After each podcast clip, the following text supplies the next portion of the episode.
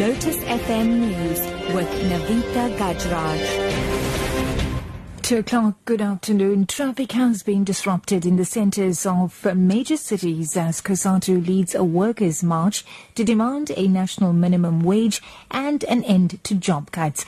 They also want the scrapping of e-tolls, a ban on labour brokers and improved public transport systems, among many other workers' issues. The biggest marches are in Johannesburg, Durban and Cape Town. Sisanda Nkwala reports from the mother city. Your boss is not paying you enough. We demand safer and more reliable transport systems and leather workers reject the e-toll system. These are some of the slogans on the placards and t-shirts of the protesters. They have taken time off of work to add their voice to the nationwide mass march against unfair labor practices. They say they hope their strength in numbers will send a compelling message to all employers. Sisanda Nkwala, SABC News, Cape Town. Now, the DA says it will request both the Speaker of the National Assembly, Baleka Mbete, and Chairperson of the National Council of Provinces, Thandi Modise, to investigate what the party says is the vetting of parliamentary questions that MPs pose to the executive. The party claims that government departments first request questions that MPs submit through Parliament and edit them to avoid answering critical questions. DA Chief Whip John Steenhuisen elaborates. The executive arm of the state is essentially vetting and shaping the form and style of questions that are then put to the ministers.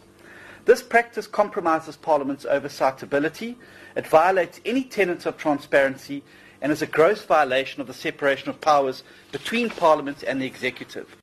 Agang SA and Co-PAL described as disappointing the Cape Town High Court's dismissal of their legal challenge. The two opposition parties, together with the UDM, had sought to have Mbete declared unfit to hold offices on the basis of alleged unfairness and bias. Here's Agang's Andries Tlouamma. We still believe that the Speaker should act better than the way she acted before, and we'll still find a way how we can pursue this in Parliament. We'll lobby further our colleagues, members of parliament, because we think our democracy is still at risk. This parliament is a very critical institution. It must serve the people, not the egos, particularly of those uh, the uh, Speaker of Parliament is coming from. In other news now, the Western Cape High Court has acquitted two accused on murder charges relating to the death of a police constable in Kraaifontein, but convicted them on lesser charges. Roselle Witbooi and her colleague, Jonathan Koopman, were shot while on patrol in the Bloekombos informal settlement in June last year. Judge Saki Martens says the state failed to prove beyond reasonable doubt who pulled the trigger which killed Witbooi. However, he convicted one of the accused, Mbongiseni Sitole, on two counts of attempted murder and aggravated robbery. The other accused, Sitelo Kwaimani, was convicted on a charge of aggravated robbery.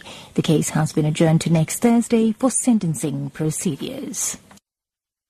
And wrapping up, the South African Weather Services is advising the public to take precautionary measures as the heat wave continues in parts of the country.